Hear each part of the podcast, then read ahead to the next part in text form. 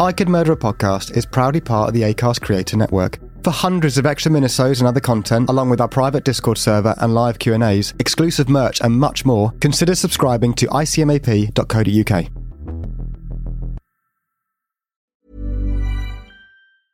Selling a little or a lot? Shopify helps you do your thing however you cha-ching. Shopify is the global commerce platform that helps you sell at every stage of your business. From the launch your online shop stage to the first real life store stage, all the way to the did we just hit a million orders stage. Shopify is there to help you grow. Shopify helps you turn browsers into buyers with the internet's best converting checkout. 36% better on average compared to other leading commerce platforms because businesses that grow grow with Shopify. Get a $1 per month trial period at shopify.com/work. shopify.com/work. Hey, I'm Ryan Reynolds. Recently, I asked Mint Mobile's legal team if big wireless companies are allowed to raise prices due to inflation. They said yes. And then when I asked if raising prices technically violates those onerous 2-year contracts, they said, "What the f- are you talking about? You insane Hollywood ass." So to recap, we're cutting the price of Mint Unlimited from $30 a month to just $15 a month. Give it a try at mintmobile.com slash switch. $45 upfront for three months plus taxes and fees. Promoting for new customers for limited time. Unlimited more than 40 gigabytes per month. Slows. Full terms at mintmobile.com. Warning. The following episode contains subject matter and scenes that some viewers may find upsetting, disturbing, or unnerving. Please note, viewer discretion is advised at all times. Sit back and enjoy. I wanted to keep them with me. And uh, as my obsession grew, I was saving body parts such as uh, skulls and uh, skeletons. How did Jeffrey Dahmer get away with murder after murder for 13 years? How did a boy born into a hardworking middle class family turn into the worst kind of monster imaginable? I desensitized myself to it. I, I, I don't know. I went to great lengths. He is pure evil, but you'd never know it by looking at him. But when you hear him, that's another story. The hitchhiker's name was Steven Hicks. He was just 18. Jeffrey Dahmer took him to his parents' house. There, he strangled him with a barbell. He dismembered the body and hid it in a drain pipe. It was Jeffrey Dahmer who gave those details to the police in his confession. It was it was almost addictive. It was almost uh, a surge of energy. If I couldn't keep them there with me whole, I, at least I felt that I could keep uh, their skeletons. Eating of the heart and uh, the arm muscle. It was a way of uh, making me feel that uh, they were a part of me. I can't think of anything that would have stopped me.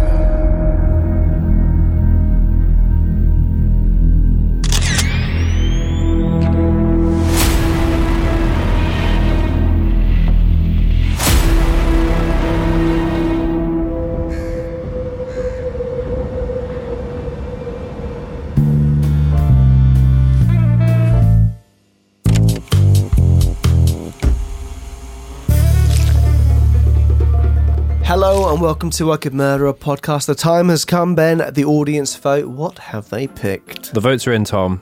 Dennis Nilsen, lost. Yeah. Jeffrey Dahmer, won. In case they didn't guess from the episode title, we're covering Jeffrey Dahmer today. It's a big one. It's a very big, big one. Here's a big old case. Producer Dan, how are you doing? Welcome back, boys. I'm doing all right. I've got a uh, a bit of a sinus infection, so I sound a bit gravitas Bit, like, gra- bit gravitas. but uh, it's not going to hold me back.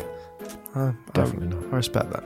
I do respect Thanks. that. And before we start, I want to say a quick shout out to the Happy Hour Boys. I went to see them. Well, I was filming them at their live show the other day, Yeah. and met a, f- a fair few people who knew who we were, which is lovely. So That's I lo- awesome. Lots of lovely chats with people about the podcast. Yeah, is Ben here? Um, I was like, no, couldn't couldn't get a ticket. there was plenty available. no, it was it was sold out. It was a great show, and uh, it did inspire me to one day want to try to do something Get this show on the road. like that. Maybe just in a corner shop or just outside the front of a petrol station, just a little gathering, us talking about crimes and criminals. I could see that. Yeah, Yeah, I could see that. Maybe in a pool hall. yeah. But no, very big case. Arguably one of the biggest cases of all time. You know, some people have said that. I guess it depends what you, what score cases on in notoriety or in gruesomeness or in bodies. I mean, it's a very gruesome case. I don't know if it's, you'd say it's the number one. I think in some people's worlds, it's it's definitely number one. But no, a massive case, a whole ton of gruesome little details to go over. I'm excited to cover this one with you. This is the penultimate episode of the series. It so. Uh, we've got a big, big episode next week to conclude. And in the meantime, if you want to stay in the loop of all the things we're doing, then why not consider following us on Instagram, which is at Pod, Twitter at Pod, and Facebook, just search Could Murder a Podcast. It'll pop up. We'll pop up. We'll be there. It's really, it's really bubbling away. This community. It really every every day I look at that, I'm like, you bloody guys, and they get it. They get it. They understand, and there's a lovely little family over there. And Ben, it's becoming a little bit of a tradition for us. Could you possibly run through the different names there is for this case? I can definitely do that for you. So we'll start with Jeffrey Dahmer. Yep, classic. The Milwaukee Cannibal, the monster of Milwaukee. There's a lot of Milwaukee in here. Um, that's not one of the names. The Milwaukee Man Eater, the maniac of Milwaukee, the Milwaukee Monster. I think some of them as well. have Just you know, you could have it either way around. The monster of Milwaukee, the beast of Milwaukee, Jeffrey Dahmer, the people Nama. Jeff- No, it's Noma. Jeffrey Dahmer, the people Nama. You said when you saw it that it looks like something I made up. I found it online, and it wasn't something of mine that I found online. I think you should still have a bit of a quality control element Yeah, to you. this one made it in. Jeffrey Dahmer, the people Nama. Noma. Jeffrey Dahmer, the people Nama. Just doesn't sound right, does it? None of this. Yeah, that's right. Shit. How would you pronounce it? Jeffrey Dahmer, the people Noma. That sounds shit. Yeah, it does yeah, sound yeah, shit. That's why I don't know why it's in the I agree. list. Jeffrey Dahmer, the people Nama. Well, And what does Nama mean? it's like a northern way of saying Nama. Oh yeah. You're, Oh, because uh, you're, nomming, you're nomming on that, are you? Northern American. I dare. Um, and the zombie from Milwaukee. There's a supposed rhyme there, but I couldn't make it happen. Is there? Zombie Milwaukee. There's not. A Eminem supposed could one. make that happen. Could he? Mm-hmm. See how many words he can rhyme with orange? It's loads. Okay, yeah. So I'm probably going to go with the Milwaukee Cannibal. I would have thought from that, but I don't know. Yeah. There- Well, there's giving you some options. There's some good ones in. There's some terrible ones in there. Are there? Put them all in a hat and see what one we get. Nom nom nom nom nom. So that's why it's Noma, isn't it? Because it's nom nom. Namer. But yeah, lots of names this week. But before we get into the case, we want to say a welcome back to this week's sponsor, Dead Happy. Now, Ben, when you arrived today, you were showing us a little thing on your phone. It wasn't that, that video, which was.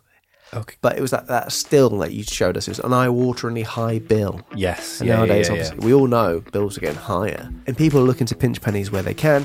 And Dead Happy can help you do that with your life insurance. So, Tom, our podcast very much highlights the fact that people never know exactly what's around the corner. And if you're going around that corner unprepared or uncovered, You're an idiot. exactly. And don't go around corners uncovered, obviously, because that's illegal. It is. Um, we we can't insure you for that. Yeah. especially not that. Am I right? And people out there might already be a cool cat and have their life insured, Ben, and they'll be like, "I've already got it. Fuck off!" But it's actually so simple to switch from that life insurance, the one, to Dead Happy. Yeah, and you'll be dead pleased with yourself for doing so because not only are you saving time, you're also likely to be saving money. Now, often the thought is it could never happen to me, but why not ask our friend Frane Selak? The unluckiest or luckiest man alive. Yes, Ben, this man was in two car explosions, not just crashes. He fell out of a plane, he had a train crash, a bus sink, and he was hit by a bus. And he, he, he did survive those, but I don't think many people are built like Frank Selak. And Exactly. I think you should bloody get insured. If someone like him walking around getting hit by all those things, Yeah. it could be you. And Frane later went on to win the lottery. Unbelievable story, twice. Yeah, so uh, you know, I'm starting to think he's just a fucking liar, to be fair. yeah, It's, a lot of there's a lot of like that's just not happened, has it, Frane? But I still think you guys should get insured. And Dead Happy are sorting our listeners out with three months free if you use the code murder at checkout. So why not support yourself, support your lives, but also support your friends here at I Could Murder a Podcast? We would really, really appreciate it, and it supports the channel. So Tom, let's get into the case. Let's. Jeffrey Lionel Dahmer was born on the 21st of May 1960 in West Allis, Milwaukee, Wisconsin. He was the oldest of two boys born to Lionel Herbert Dahmer and Joyce Annette Dahmer. His younger brother David Dahmer was born seven years after Jeffrey, and interestingly, the mother Joyce allowed Jeffrey to handpick the name for David. Got quite a boring name there. If you had that power, Yeah, you could have gone for anything. I'm going to call him Daffy. Daffy Dahmer. It's a great name. Yeah. He would have gone far as well. And despite naming his brother, Jeffrey would later go on to become very agitated and envious of David. And this was because he felt that David was the golden child and the parents were far more fond of spending their time and affection on him. You've got a younger brother. Uh, I have similar. yes. Different name. Yeah, but I mean the dynamic in the household. I would. We've talked about this before. It got me in a little bit of hot water. Um, no, it's the opposite to this case. Oh, really? Yes, yes, yes. Shine on me, golden shine, Golden shower. golden shine. Oh, okay. Both of Jeffrey's parents worked long hours, and his dad would actually intentionally stay longer to avoid seeing his mother because there was quite a turbulent mm-hmm. relationship, a lot of arguments, which meant the two boys would stay at home, often alone for long periods. So his father Lionel, who we're going to go on to discuss in some more detail uh, later in the episode, very fascinating character, lots to unpack about him. But he was a research chemist and also a chemical analyst, and he, as you may have guessed, also studied chemistry and formed a deep fascination with all things science orientated. Did he eat and drink as well? He did eat and drink as Okay, well. well, fuck. Breather. Um, So often Lionel would bring work home with him, uh, leaving various chemicals and stuff around the house.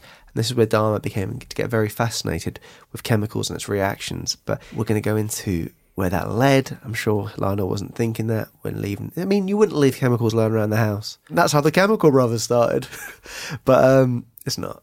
But it piqued uh, Dahmer's interest, and he started wanting to kind of experiment with it. But we're, it's going to get very bleak about that Mhm. later on. His mother Joyce was a teletype teleprinter who had been described as very closed, very cold, and very controlling. When she had too many cakes, she was a Teletubby.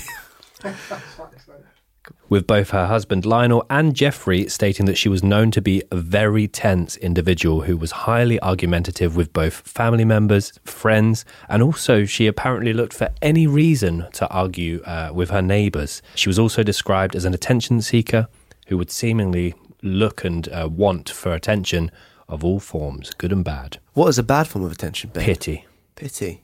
Yeah. Oh, give me pity. Oh, I feel shit to give me pity. So, whilst pregnant with Jeffrey, his mother Joyce was continuously battling various mental health conditions, including depression and hypochondria. She would take up to 20 pills per day, most of which were antidepressants and growth hormones. She would go on to state that she also experienced many seizure like symptoms during her pregnancy and would take controlled medications to treat this, which during particular stages of pregnancy can be massively risky towards the baby's health. Growth hormones is an interesting one to take whilst you're pregnant. I, I assumed it was to prompt baby growth, but I didn't know if that was a, a poor assumption to make. I don't think that's a thing. Dan? No? Shaking his head. Could be a thing. Hold it right there, people. Sorry to interrupt. I just want to say a huge thanks to our brand new sponsor, Harry's. Who the f is Harry? You say, no, Harry's, the shaving company. Now, if you've heard about Harry's or seen Harry's on the TV, it's not just a shaving company. It's way more than that. It's a whole skincare ethos. Harry's believes that a good pre-shave routine can make all the difference between a nasty irritation and close, comfortable results. So here's a question. To those people who shave their face, do you use a face wash before you shave? I bet you don't. And to be honest, I've never thought about it before, but it all makes sense. Excess oil and dead skin cells build up over time. Exfoliating all of this away from your face before you shave means you're less likely to suffer from ingrowns and breakouts. Using the Harry's Gentle Cleanser leaves the skin feeling refreshed, the hair soft, making your shave feel smoother than before, and it just it just feels really good to use. The team over at Harry's sent us a little sample pack, and Boy, has it changed my skincare routine. for one, the weighted handle of the shaver feels so good. Two, the face wash feels insane. And three, Harry's has kindly sorted out our listeners so much so you can redeem a free Harry's trial set. And all you have to do is cover the £3.95 delivery fee. Just head over to harrys.com forward slash murder to have your set delivered and start a shave plan. Honestly, this is such a good offer. If you redeem it, you get a good deal and you really help us out too. It's a no brainer. Okay, sorry about that. Back to the boys. So, yeah, drugs taken during the first trimester can produce congenital malformations. The riskiest period is from the third to the 11th week of pregnancy. Drugs taken during the second and third trimester can affect the growth and development of the, your growing baby. So, yeah, if she's, yeah, she's taken it earlier on, it can really affect that. But I mean, Dahmer came out tall. I thought you were going to say Dahmer came out just fine. No. Which is not. Yeah. He did No, come out didn't. tall, which is, again, maybe the growth hormones. Mm. Peter Crouch, perhaps, his mum. Yeah. So it's argued to this day whether Jeffrey had an unusual childhood or not. And there's lots of conjecture around this one. Some saying that he had a, a perfectly fine upbringing, Parents doted on him, loved him, gave him all the care and affection and attention in the world. But many more believe that he had quite a dark childhood. They believed that uh, Jeffrey, well, and Jeffrey himself believed that he was attention deprived and was raised in a very cold, affectionless household. One interesting quote from Lionel, the father, said that Joyce didn't want anyone touching the baby or breathing on it. It as well.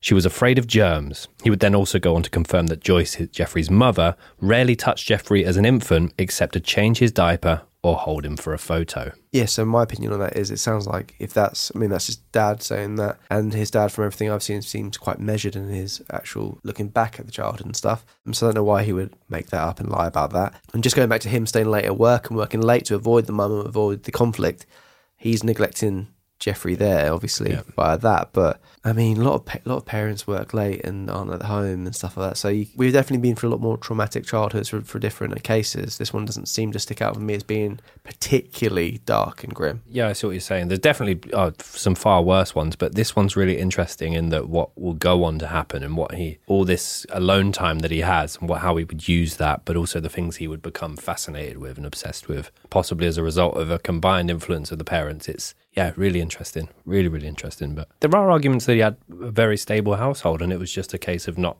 having much face to face time with the parents. So Jeffrey's parents had a highly turbulent relationship, which made maintaining the marriage and a stable family dynamic very challenging. So during most of Jeffrey's early life, his father Lionel was studying chemistry at the University of Marquette, which would often keep him away from the family home for extended periods of time. Jeffrey would say that he felt his father was, for most of his life, emotionally and physically absent, claiming that the pair never had a single real conversation.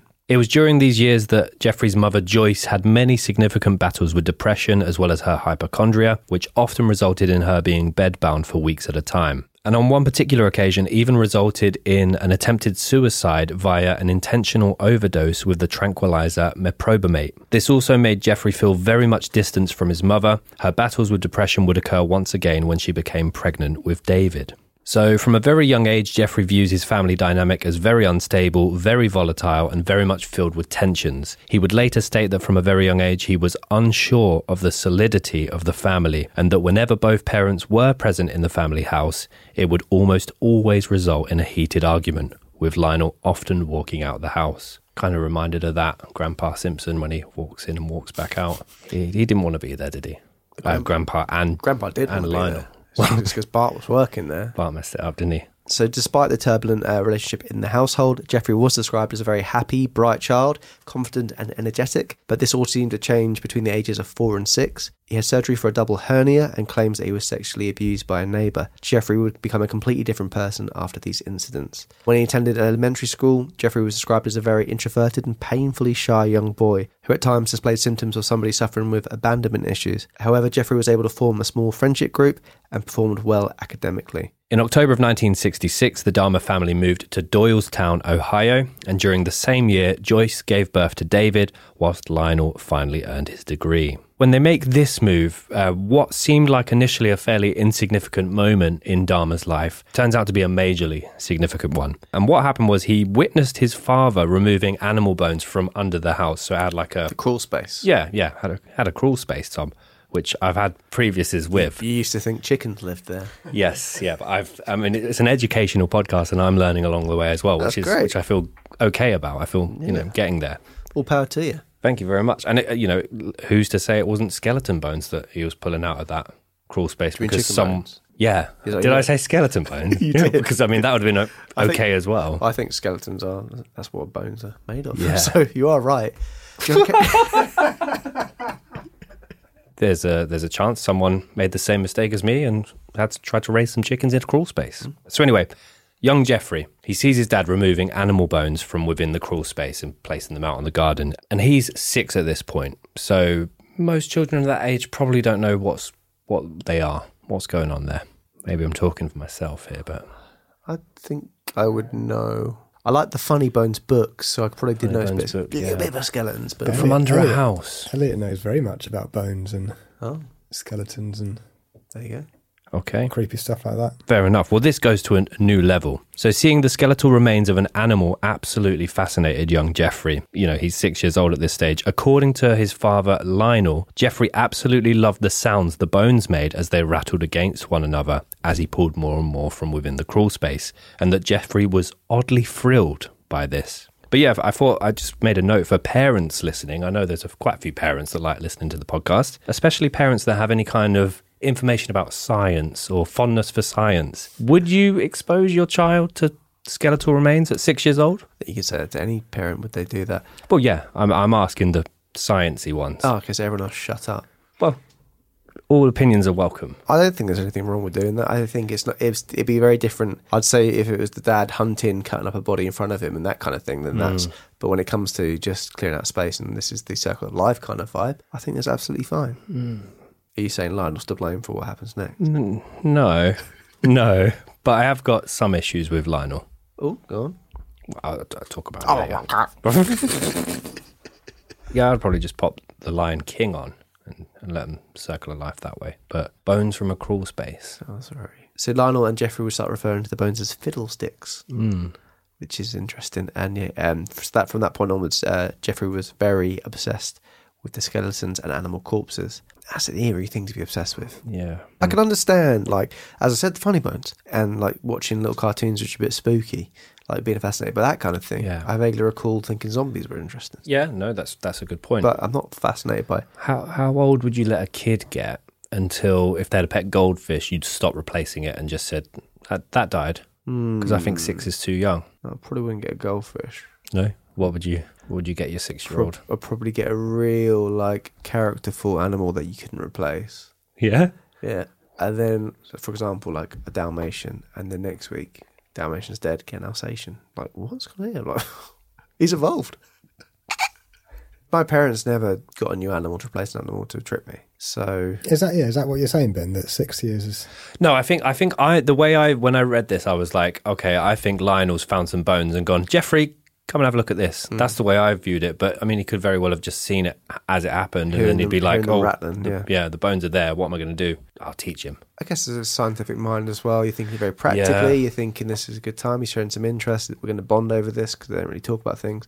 Yeah, So, yeah. No, I know, I know what you mean I feel like I'm on my side. on your own side. Yeah. Yeah. But I am questioning myself now. So, any parents, yeah, you're if especially if you've got six year old right now, would you show So them bones too or not? specific, Ben. You want the parent who's a scientist that's got a six year old kid. Yeah. So, any scientific parents of six year olds right now, Do you care that much about this topic? yeah, email us, please. Email us. Yeah. Sciency. Sciencey. Jeffrey started to bike around the town looking for roadkill on the nearby freeway. He would also search woodland areas and attempt to find dead animals. An important note here is that he's not interested at all in living animals or causing any harm to any animals that are alive. He's basically just looking for a dead animal to kind of uh, Study. study. I think that's fair. He wasn't looking for an animal to torture or abuse, for instance. But when he would find uh, live animals, he would pick them up and kind of map out where the bones were, and, and kind of, he was very interested in just kind of the form of the animal. According to one friend, Dahmer explained to him that he was curious as to how animals fitted together. Which Uh, again at six. yeah, it's it's it's. Uh, I mean, I don't know how many animals he's catching. And replacing animals as well. Is it there's something about Mary where they I replace mean, as well. What about? well, just I, it just came to my mind then when you talked about animals fitting together and picking up and feeling animals. Is it is it there's something about Mary where those gangsters replace that blind child's budgie? It's Dumb and Dumber. Dumb and Dumber. Sorry. Pretty bird. So just two years later, the Dahmer family moved once again, this time to Bath Township, Ohio. This was Lionel and Joyce's sixth home since they got married, and it was also the family's third home in two years. So there's speculation as to why they were moving around so much. Was it for Lionel's work? Was it for Lionel's studies? But there are also rumors that they moved around so frequently due to the fact that Joyce so frequently fell out with her neighbours. I can see both sides here. So it's this particular move that is is really key in in Dahmer's childhood. So this particular family home came with a large area of woodland that surrounded the property. And deep into the woods there was a small abandoned hut. And this is a hut that Jeffrey decided to fill with roadkill. He would also fill it with various large insects, dead animals that he found throughout the woodlands, including squirrels, chipmunks, moths, and dragonflies that he had collected. And in the hut, he formed a form of skeletal shrine, the centerpiece of which was a dog's head he had placed on a stake. How would you like to look five years younger? In a clinical study, people that had volume added with Juvederm Voluma XC in the cheeks perceived themselves as looking five years younger at six months after treatment. Look younger, feel like you. Add volume for lift and contour in the cheeks with Juvederm Voluma XC. Reverse signs of aging by adding volume to smooth laugh lines with Juvederm Vollure XC. For important safety information and to find a licensed specialist, visit juvederm.com. That's J U V E D E R M.com. Not for people with severe allergic reactions, allergies to lidocaine, or the proteins used in Juvederm. Common side effects include injection site redness, swelling, pain, tenderness, firmness, lumps, bumps, bruising, discoloration, or itching. There's a risk of unintentional injection into a blood vessel, which can cause vision abnormalities, blindness, stroke, temporary scabs, or scarring. Talk to a licensed specialist to find out if it's right for you. Selling a little or a lot? Shopify helps you do your thing however you cha-ching. Shopify is the global commerce platform that helps you sell at every stage of your business. From the launch your online shop stage to the first real life store stage, all the way to the did we just hit a million orders stage. Shopify is there to help you grow. Shopify helps you turn browsers into buyers with the internet's best converting checkout. 36% better on average compared to other leading commerce platforms because businesses that grow grow with Shopify. Get a $1 per month trial period at shopify.com/work. shopify.com/work. Hey, I'm Ryan Reynolds. At Mint Mobile, we like to do the opposite of what Big Wireless does. They charge you a lot, we charge you a little. So naturally, when they announced they'd be raising their prices due to inflation, we decided to deflate our prices due to not hating you. That's right. We're cutting the price of Mint Unlimited from $30 a month to just $15 a month. Give it a try at mintmobile.com slash switch. $45 upfront for three months plus taxes and fees. Promote for new customers for limited time. Unlimited more than 40 gigabytes per month. Slows. Full terms at mintmobile.com. Oh, men just drunkenly walking through a wood at night and finding that. Oh, yeah. I mean, sober would also be bad. Within the hut, there were also jars of animal remains that had been preserved in formaldehyde. And again, a reminder that he is he's eight at this stage. So this hut, this nightmarish hut, is kind of the work of an eight-year-old. Well, the hut was there, but what's within the hut? The work of an eight-year-old. Mm. I'm quite impressed. Yeah. Oh, so is that so? That's that's before. So he's playing around with formaldehyde before he's very Again, Lionel bringing work home with him, leaving a few acids and apparatus about. Some people say about chemists, their work never stops. Do they? Yeah. Some of the more laid back ones say the work never starts, but they don't take any work home with them. They clock off and go to the pub. As a child, Jeffrey had a passion for the outdoors and loved searching for frogs and tadpoles in local ponds and streams. And on one occasion, Jeffrey collected a bowl of tadpoles that he presented to his favourite teacher as a gift. You don't hear much about Dahmer being a very kind of giving guy. Sweet. Uh, Jeffrey later found that she had given the tadpoles to another student. That's cold. So Jeffrey took the bowl of tadpoles and poured motor oil into the bowl, killing the tadpoles slowly. Oh, You've no. got you've got your own tadpoles, haven't you, Dan? So that one That made me, yeah. hit him hard. me. I've got three left Oh. out of the, uh, I'd say about 30 tadpoles that I put in the pond. Oh. But uh, those three boys are looking strong. Yeah. hmm Fingers crossed for you, mate. Thank you, mate. If there's randomly motor oil in there one night, you know he's been round. I don't I don't like I'm that. so yeah, it's a bit odd that he knows at eight years old that would kill them, but I guess Yep. it's just mixing fresh water with oil. It's probably going to slightly suffocate them. How do you know that at eight? If you got a fish and you poured oil in it, would you not think? I, I don't know. Some some eight year olds might think, well, it's a liquid. They'll be fine in this liquid. Some I'd like to meet you some when you're, when you're eight. Me, that's a good number. Symmet- my favourite number. Symmetrical. Yeah, but I'd like to see where you were. I wasn't putting. No, but I mean development stage.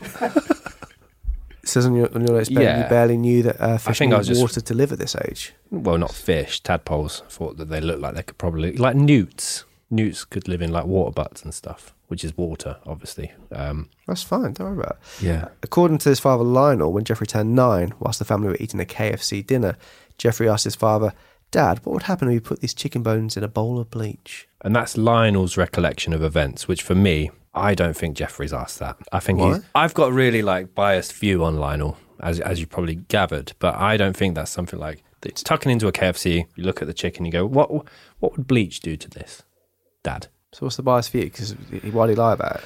I reckon Lionel probably, you know, finish when you finish your chicken.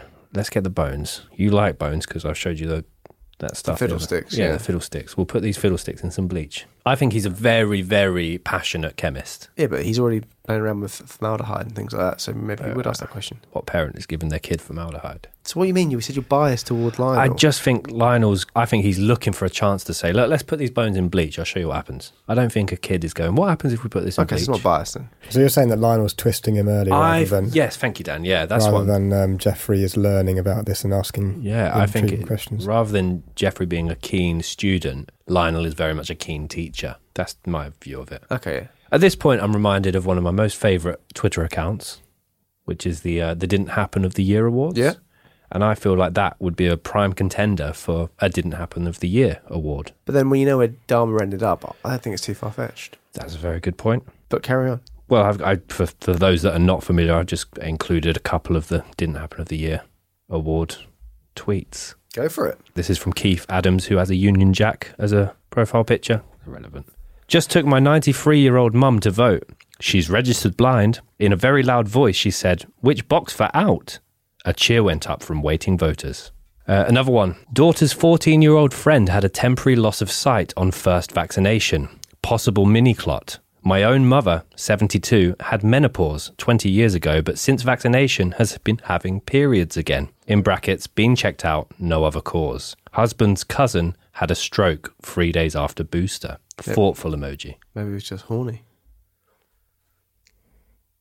And then finally, my six year old niece just looked at me and said, Does the air always smell like white privilege?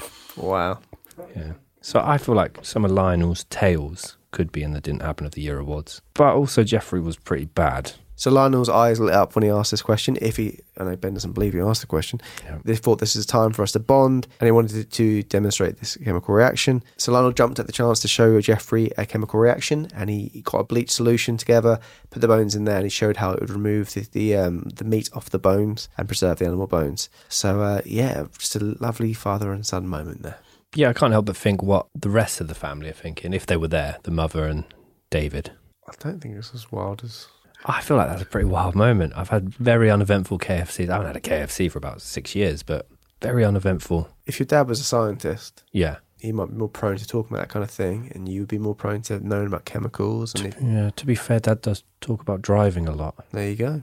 And you like to drive. Do you like to drive? Interestingly, during a similar time period, Joyce began to increase the amount of antidepressants that she was taking, and she also began taking high doses of sleeping pills. So, from learning uh, this new way to get rid of your KFC, uh, Jeffrey began to incorporate these techniques over the next few years when collecting roadkill and dead animals from the woods, placing the bleached and preserved skeletal remains all over his hut in the woods. He would occasionally place the skulls of dead roadkill on top of wooden crosses, and he would continue doing this through the next few years until he became a teenager. So that hut is just something of nightmares, isn't it? If you stumble onto that. How have the parents missed it as well? It's on their property. It's no woodland, isn't it? Maybe they're not going out there that much. Just shout on Jeffrey back for dinner. KFC, Jeffrey! Straight back in there. Dad, you got the bleach? Yeah. They do not sound the most hands on parents, do they, to be completely honest? No. So at 15, Jeffrey decapitated a dead dog and impaled the head on a stick by the hut before nailing the remaining body to a tree next to the hut. He then invited one of his friends to the scene, claimed that he had actually found it rather than made it, but Jeffrey had actually been the architect of this ghoulish display himself. So Jeffrey would go on to attend Revere High School, where he uh, would resume a fairly shy and introverted persona. So despite him being very, uh, very much a closed book, he's still able to form friendship groups. Most at the school considered him an outcast. However, he would go on to develop a fondness for playing tennis and also playing in the school band for a period of time. He also, for a period of time, I believe, uh, took part in writing the school newsletter.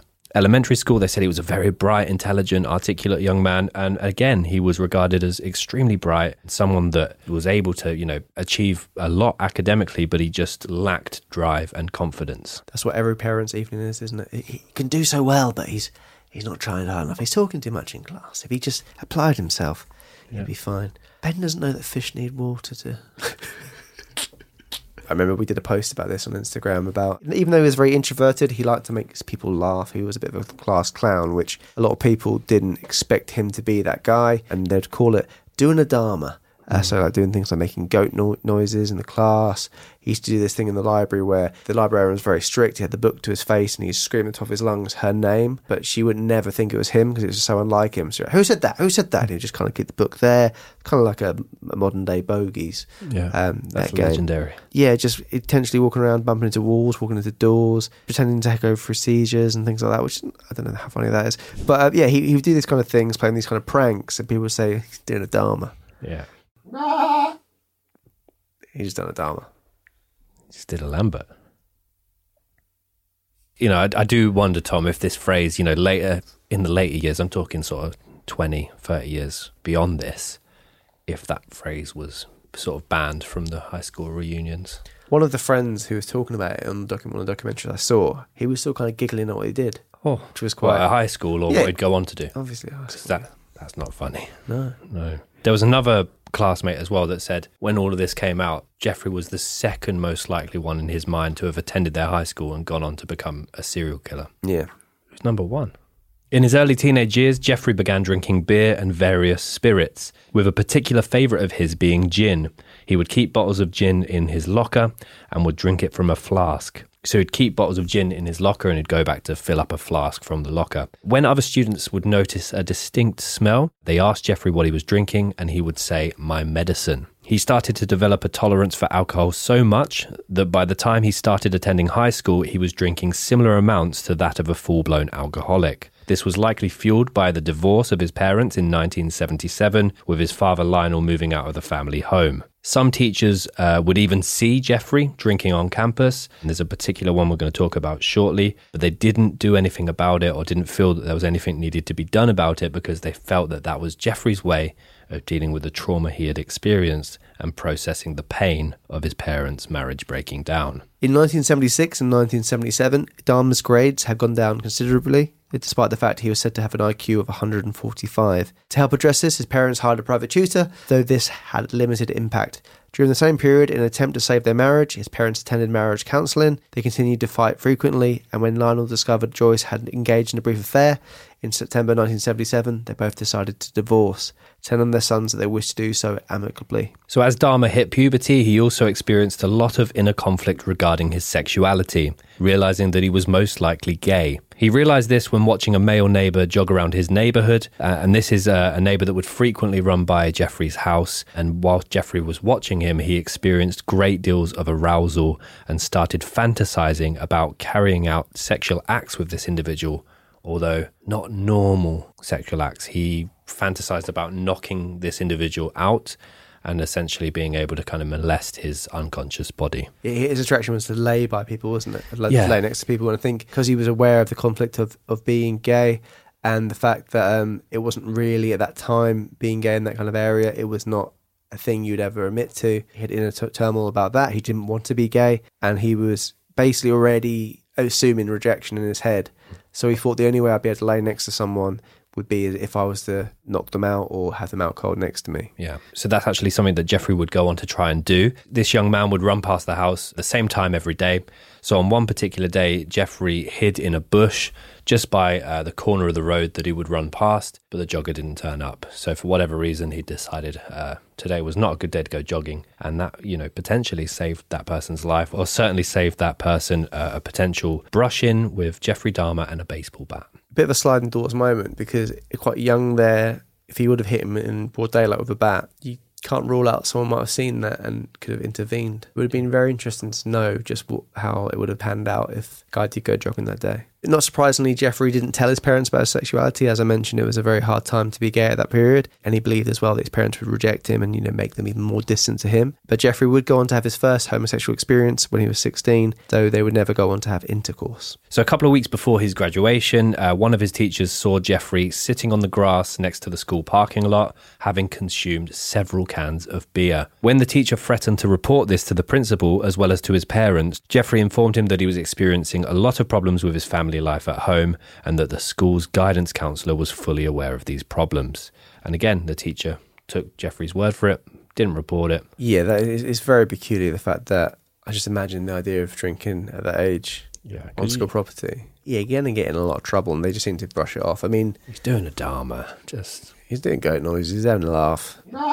There's a real spooky picture actually of, of him when I think he was a, a, school photo he wasn't supposed to be in, but he snuck into it. For the kind of like the kind of gifted students. In the yearbook, they've actually the person who was pissed off because it was his kind of group or his class or whatever. They actually blacked out Dahmer's face, so it's printed in all the books. Just this one face in the crowd, with just a blacked out face, which is Dahmer, which is fairly spooky. yeah, that is yeah. Jeffrey's parents' divorce was finalised on July 24th, 1978, and Joyce was awarded custody of both Jeffrey and David, despite concerns regarding her mental health, and would receive alimony payments for both boys from Lionel. As a result, Joyce and her youngest son David moved out of the family home to live with relatives over in Chippewa Falls, Wisconsin, which left 18 year old Jeffrey Dahmer home alone. And that's when he starts setting up traps. Home Alone with casting Jeffrey Dahmer would be a very different story, wouldn't it? Yes, yes. Mm, bleach and bone. So he's 18 years old. He has abandonment issues, serious abandonment issues uh, relating to both of his parents. Fascination with skeletons and innards and the, the viscera, the kind of satiny kind of look of, of blood and organs. A lot of inner conflict regarding his sexuality, a heavy dependence on alcoholism, and absolutely nobody to talk to or confide in. So he's carrying a lot at this point. He's harboring a lot here. And it's only going to get darker and only going to get bleaker. So now we're going to go into the timeline for Jeffrey Dahmer. June 18th, 1978. So at this point, Dahmer is having deeper and deeper fascinations and uh, daydreams about picking up uh, a male hitchhiker. So, as fate would have it, 19 year old Steven Hicks, who was a shirtless hitchhiker, was making his way towards a concert in nearby Chippewa Lake Park. Dahmer was driving, scouting the area, thinking there's no chance I'll find a shirtless hitchhiker. What are the odds? He picks him up and takes Steven back to the Dahmer house for a few beers. I think as well as a few uh, cheeky um, bifters as well. For a few beers and a few bifters. Thank you so much. After he had been at Dahmer's house for a while, Steven mentioned leaving in order to pick up his girlfriend. It was then that Dahmer's attitude changed. He panicked and he wanted to keep Steven from leaving. Dahmer picked up a 10 pound dumbbell and hit Steven over the head. He then proceeded to strangle Steven to death with the dumbbell. He would then slowly undress Steven's corpse and masturbate onto the body. Over the next couple of weeks, he methodically stripped the flesh from the bones, smashed the skull, and disposed of the few remains in shallow graves in the back garden. After this point, Dahmer had uh, the rest of the body still to dispose of, and he decided to bag the body up and try and take it away from the, the Dahmer household. And on a drive to get rid of the rest of the body, he was pulled over by police in Ohio to perform a sobriety test as he was driving erratically. And he was, at this age, he was under the influence, of course, Yeah, because yeah, yeah. he always was at this stage. So he'd had a few a few drinks. He'd put a couple of bin uh, triple lined bin bags with uh, Steven's body parts in the back of his car. Police notice he's driving erratically. They pull him over. This is his first murder, obviously, and how he managed to kind of very quickly sober himself up, but also kind of uh, sway the police from interrogating him further Yeah, or checking the vehicle further. It's Because I, th- I think as well, obviously he's been he's been drunk during school. He must have yeah, had to kind of kind of switch it on and off slightly. But yeah, he, he manages to ace the test when they did these these um, sobriety tests. Then one of the police say, "Oh, what's that smell?" Then they put their torch in the back seat and they see the, the big rubbish bags full of you know well body parts. body parts, and they say, "What's that?" And then he comes up with a, a lie straight away Yeah. that his mum had told him to take, take the um, rubbish out, and essentially he's gone. My parents were fighting.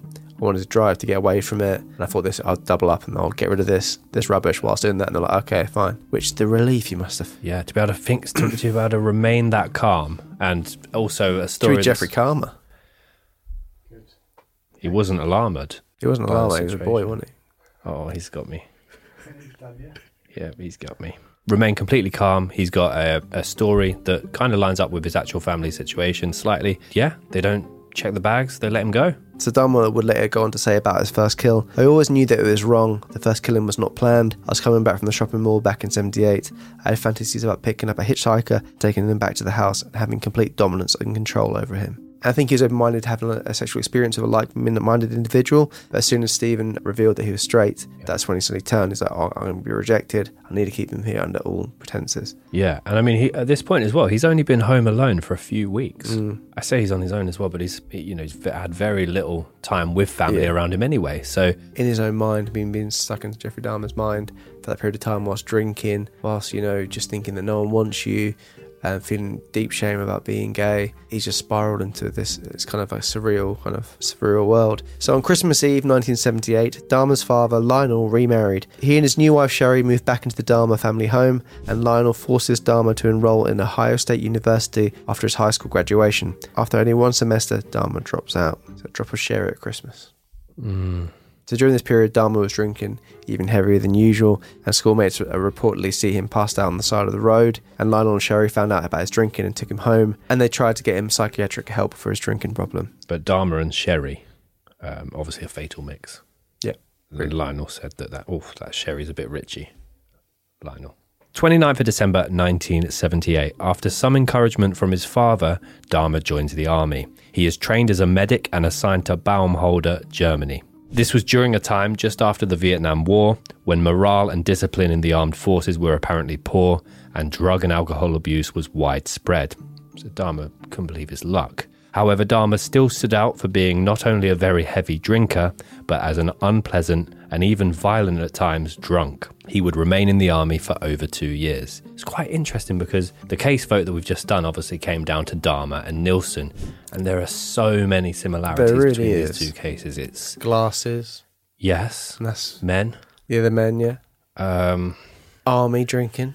army drinking, fighting, getting them back to the house, Cutting. popping a few pills in the drinks, bad smells, sewage. Oh, there's so many, Tom. I could go on. So during Dahmer's time in the army, his roommate Billy Joe Capshaw claimed to have been sexually assaulted by Dahmer. He claims Dahmer tied him naked to a bunk and continuously tortured and sexually assaulted him almost every day. He felt so much shame and never told anyone. He claimed as a 17 year old he, he felt he couldn't speak up about this. Another roommate, Preston Davis, claimed to have been drugged and sexually assaulted by Dahmer as well. His career unravelled and claimed to have led to an estrangement from his wife and son and led to alcohol and substance abuse to suppress the pain. However, as Dahmer was so open about his other crimes, he would never disclose his information, so it kind of gives you question marks as to why he wouldn't admit to this when he was so openly admit to things later on. 26th of March 1981. Dahmer is honorably discharged from the army under a section of the Military Justice Code that covered drug and alcohol use. His drinking had gotten so bad that he wasn't able to function anymore. And when back in the US, he decided to stay in Florida. So basically, the military gave him a free flight back home anywhere you want to go. And he picked Miami. He landed in Miami, decided to sleep on the beach for a few months before returning home to Ohio. During his time in Miami, he actually did land a, a, a job in a sandwich shop. However, the sandwich shop eventually released him uh, due to Dahmer being too drunk on the job too often. BLT, um, beers, liquor, and tonic. Um, shit. Jesus Christ. Club sandwich, more like clubbing. They're making sandwiches. Clubbing. clubbing. BLT, more like DLT. Dahmer likes. To drink.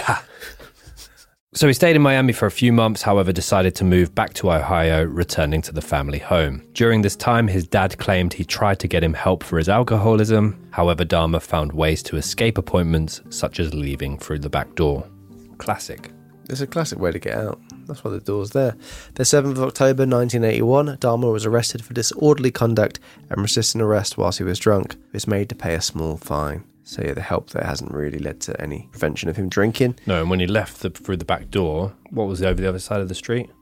A bloody bar. So August 1982, Dahmer's father had come to the point where he was like, I can't help my son, and he sent him off to live at his grandma's house, which seems like you're passing the, the buck there. Yeah. Like, oh, me and Sherry, we've done our bit, go live with grandma. But Jeffrey did actually have a affection for his grandma. He didn't have affection for a lot of people. He was quite happy to go over there. She was under the belief that religion would cure Dahmer of all his ailments, including his sexuality. And he did actually go on to attend church with her and even got a job at drawing blood at a blood bank. Some of these jobs Yeah. medic, Mm, sandwich maker. blood bank. These are just some of the jobs. Medic and a blood drawer at a blood bank for someone that would go There's on to do what red he pens. However, Dahmer was unable to control himself. He was soon arrested again for disorderly conduct when he got drunk and dropped his trousers in public. Do you think it's just a belt issue or? if you're drunk, belts can, stuff can happen. 8th of September 1986, Dahmer attended the Milwaukee State Fair, where he deliberately exposed himself while urinating in front of a group of children. Other sources claim that he was masturbating. He was apologetic in court, and so he was let off with a $50 fine. I don't like the phrase other sources Yeah. claim he's masturbating. Not at all. That's not piss. Um, yeah, a 50 quid fine for that as well is, is considering he's al- already been in trouble for. He's got priors, Tom. Yeah. He has got priors. Dahmer attempted to find a substitute for killing in order to try and control his urges. His goal was to lie next to a partner that wouldn't leave him. One of the videos I watched was that he had a fantasy of just cuddling, and the cuddles never ending, Mm. which is quite sweet. But then when you look at what he It's went not sweet on, when you think about it, it's not. It's a case of literally like never ending. That's terrifying. yeah, but just So when you say someone, when you say to someone, "You're so cute, I want to eat your face," which Dan says, don't you know, quite a lot. To my dog. And then if you think about it literally, that's terrifying. Yes, yeah. I, I'm not thinking about it literally right now. I'm thinking about it more as like a Okay, sweet but- thing to say to someone you've got a, a fondness for. But obviously, in this context, it's disgusting. Yeah. It, his plan that he kind of come up with in terms of having a partner that could not leave him or would not leave him, he tried scanning local obituaries to see if he found any recently deceased people that were attractive. Hmm. So judging them all by their, is it usually a photo? It's usually a photo from their younger days. It depends. I think it depends. if they, if they if they died young, That's true. it's not going to be them when they're. but I don't think it's. it's if it's like you know someone that lived to about sort of 85 Mm. it's usually a picture of them when they're about 40 I haven't seen enough local obituaries. nor have i i've not really been looking um, You bloody well have. How hard was it digging up graves? Go on to so this is bizarre as well i didn't know this about Dahmer you know potentially going down the the ed gein route or the ed gain as we say me and you People slag us off for it. They hate it when we say Ed Gain. Um, but as Ed Gain did. When Jeffrey went to attempt to dig up their corpses, however, he found that on the two occasions he tried, the ground was too hard and he couldn't get to the corpse. Yeah, this, this next bit I'm going to go into, but I've got a theory I want to discuss about it. So basically, obviously, Jeffrey's trying to, he's living with his gran, he's he's trying to find God and trying to cure himself of being gay and also these, these urges. And then he's, yeah, he's thought, okay, one way I can get around from killing people is by uh, getting bodies of someone that's already dead. So therefore, I'm, I'm only doing, well, he probably thinks I'm not doing anything wrong in that respect. And then he thinks, okay, well, if I can't have that, he was in a shopping centre one day, he looked across and he saw a mannequin and he thought, that looks like pleasant, attractive.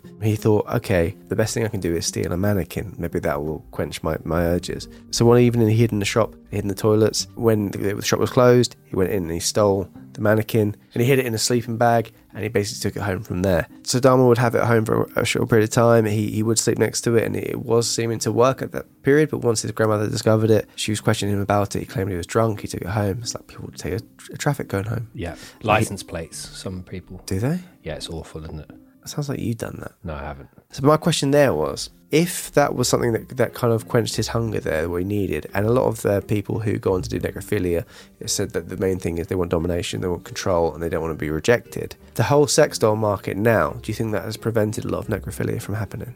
Oh, wow. Because that's a big market, isn't it? And it seems I'm not tarnishing everyone that has a sex doll. Uh, you know, Thank you. With the same brush, but I wonder if people who've had that hunger don't want to be rejected, it's stopped, it's prevented them from going on to do these evil things. That's a very interesting question. I think, as well, uh, on this, Dahmer is aware of the difference, well, seemingly aware of the difference between right and wrong. So he's Mm. trying to curb that behavior, manage that behavior. I don't know enough about this. In, I think yes. Be interested to know what you guys think at home as well. So let us know in the comments below what you think to that point. Because yeah, I'm not trying to, you know, shame people for having sex dolls, but I wonder if that's something that has prevented them from going on to do, you know, some people going on to do those, those kind of things. Yeah, definitely. I mean, if the compulsion or the attraction is control, Mm. I don't know actually. I think it obviously serves a purpose for a little bit uh, and fills a void. But I think the next step for that sort of person is to take it one up. Oh, So you think it'd be more like a, prac- a practice item, but then if your Like thing, a- if your thing is you, you're wanting to be, because necrophilia, obviously you're not, you're not going to get any emotional response back because it's a dead body. Mm. So it's like with a with a doll, obviously you're not going to be getting a response back, and you're if, if you're found with it, you're not going to be arrested. I think yes. I think it has would have prevented.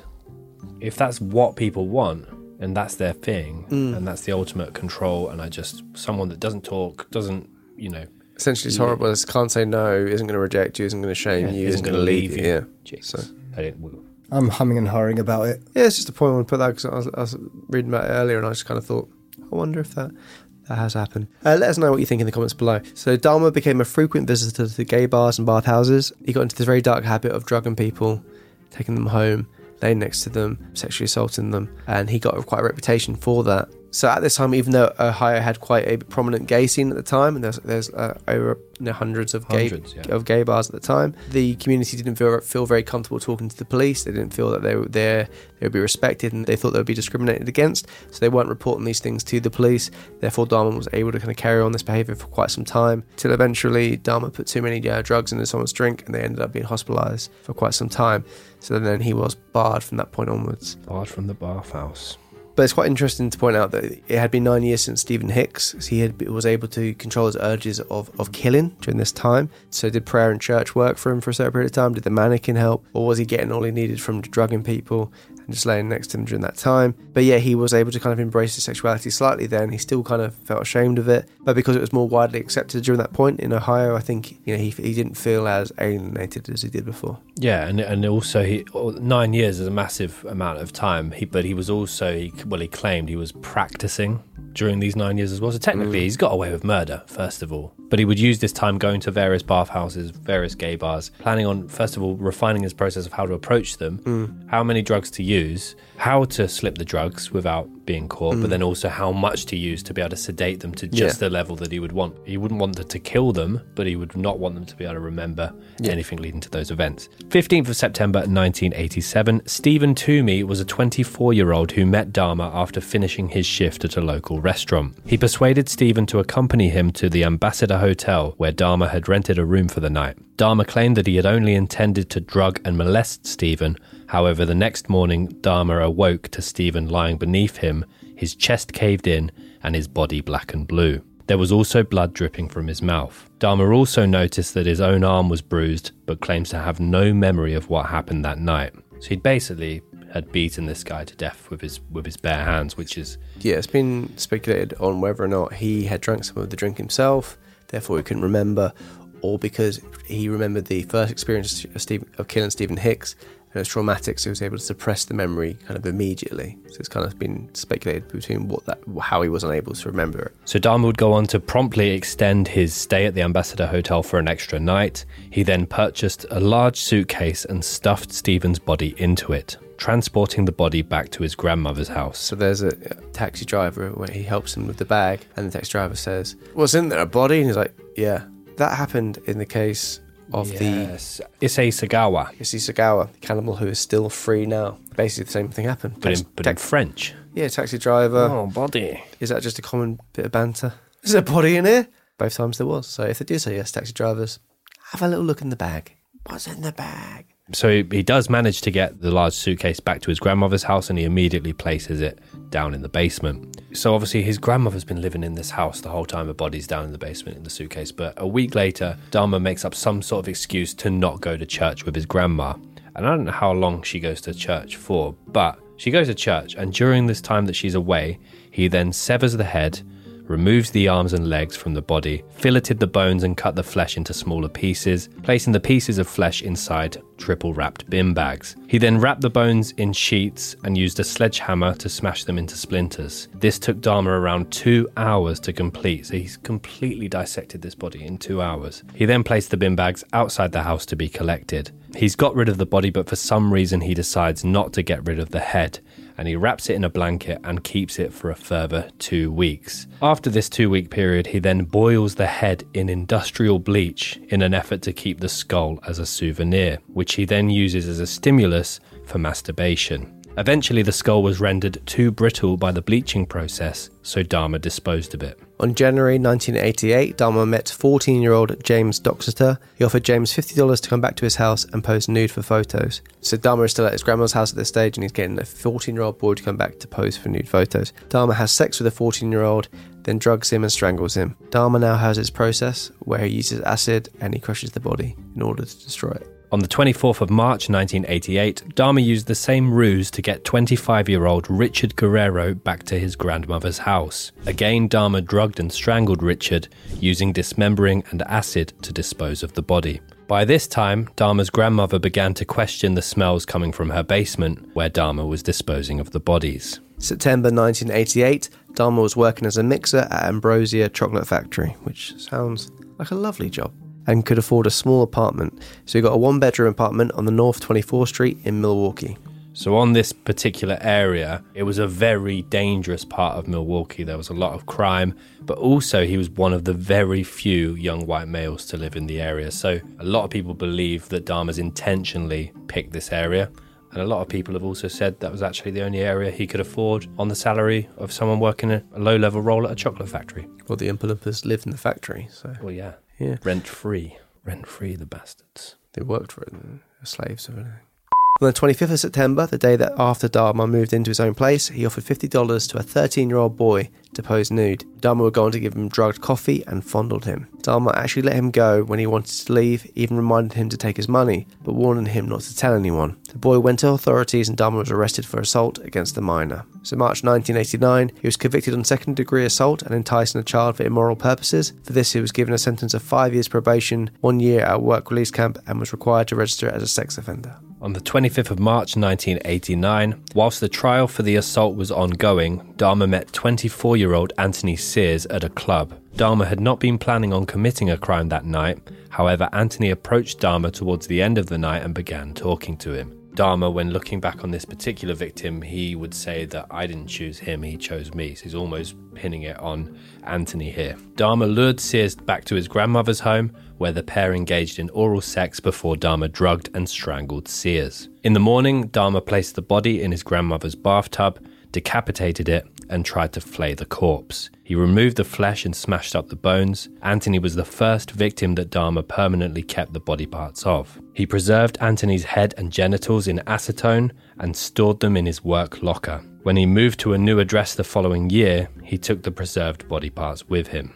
So, May 1990, Dahmer was released two months early from his work program and subsequently moved into a Milwaukee apartment. Dahmer showed up at his probation office every month, but he never had any home visits. The uh, the neighborhood in which Dahmer moved into is predominantly ethnic minorities, and when neighbors asked him why he moved there, he replied that he would like to be left alone. 20th of May 1990, Dahmer met Raymond Smith, aka Ricky Beeks, a 32 year old male at a club, and offered him $50 to pose nude for pictures. Dahmer claimed Raymond was a sex worker. He drugged Raymond's drink with seven sleeping pills and strangled him and had sex with the corpse. Dahmer then purchased a Polaroid camera and took pictures of the corpse in sexual positions. So beforehand, he was just saying he was going to take photos, but then he's actually gone, I will start taking photos as mementos of these bodies as well. Yeah. He then put the body into the bathtub, dismembered the limbs and genitals, making it easy to remove the flesh from the bones in his sink. A disposal method that Dahmer was continuously refining. He then dissolved the skeleton in a tub of acid, keeping the skull, which he spray painted and kept in a metal filing cabinet on a black towel next to the mummified skull of Anthony Sears. So he started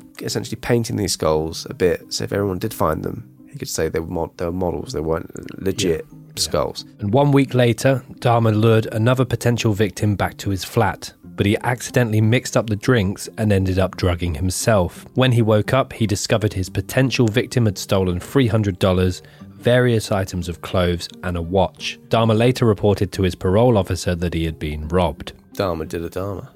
On Dahmer. Unbelievable. And the crazy thing about all of this is he's he's refining his process as he goes. He's specifically targeting either well, he's specifically targeting ethnic minorities and homosexuals, believing that both will be kind of prejudiced by police and not taken as seriously or not missed Mm. as much as perhaps someone else would be. And he's refining his process here, taking more and more victims. I mean, these all of his souvenirs, most of them were still on site and on display in his Mhm. in his apartment. It's it's you read this and you think there's no way in hell this is real.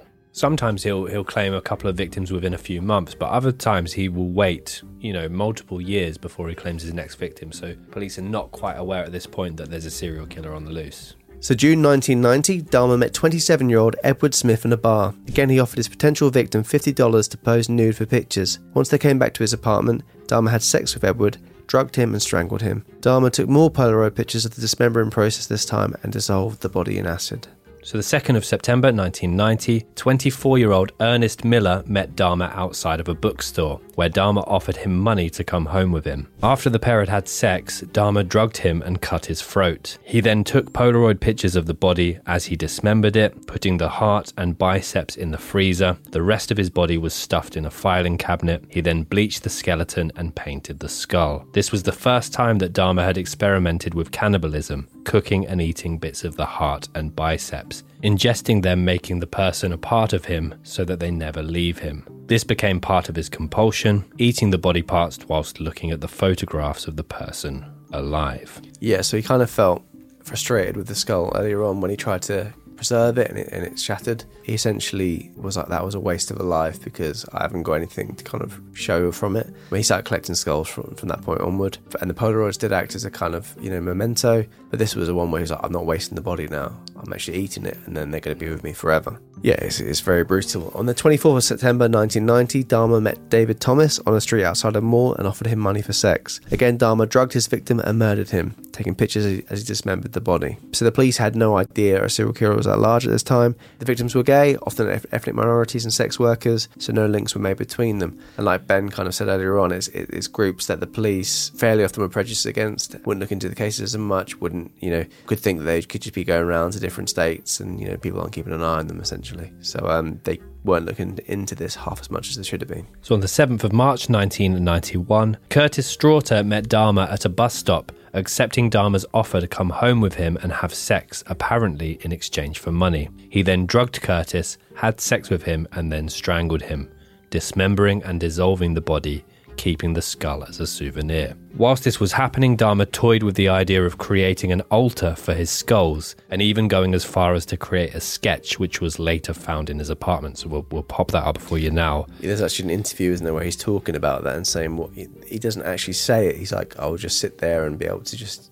surrounded by the skulls and be able to just kind of that would quench my thirst in a way. But yeah, it is it's such a dark thing. And I think that he, he also purchased a griffin, a statue of a griffin, which Yes, is, yeah, is a yeah. demonic kind of symbol. He did think it was all what he was doing was evil. He knew it was evil, but he was very much leaning into that as well. So the 7th of April 1991, Dahmer continued his process, meeting Errol Lindsay on the street and offered him money to come home with him. Errol's friends report that he was heterosexual, so have different opinions on why he went home with Dahmer that day. As per his MO, Dahmer drugged Errol, only this time he used a drill to make a hole in Errol's skull and poured hydrochloric acid into it. This was to fulfill the fantasy that Dahmer was having at the time of creating a kind of zombie, sex slave essentially, someone who he could actually keep alive and who was submissive, ensuring they both wouldn't fight and he wouldn't leave. The thing, like, his dad's obviously a very intelligent man, and Dahmer, well, in theory, was his IQ and, and everything like that. Obviously, years of alcohol abuse and whatnot could affect that. He's just out of nowhere going, oh yeah, I'll put that into someone's brain and then they'll be a zombie. I think it's at this point that he's just getting away with murder again and again and again. And each time now it- it's escalated to cannibalism, Mm. uh, necrophilia. Mm. I guess where do you go from there? Well, exactly, yeah. Hell. In order to escalate it, yeah. I feel like this is just experiments for him at this mm. point, which is a horrible thought. I mean, putting a drill through someone's skull whilst they're still alive Yeah. to then pour acid there, and he's going to do something even worse in a minute. but- Yes, so Dahmer would go on to say, I try to keep the person alive by inducing a zombie like state, by injecting a dilute acid solution into their brain or hot water. It never did completely work. A forensic psychologist asked him, How far do you think you penetrated with the drill bit? Dahmer, all the way into the brain.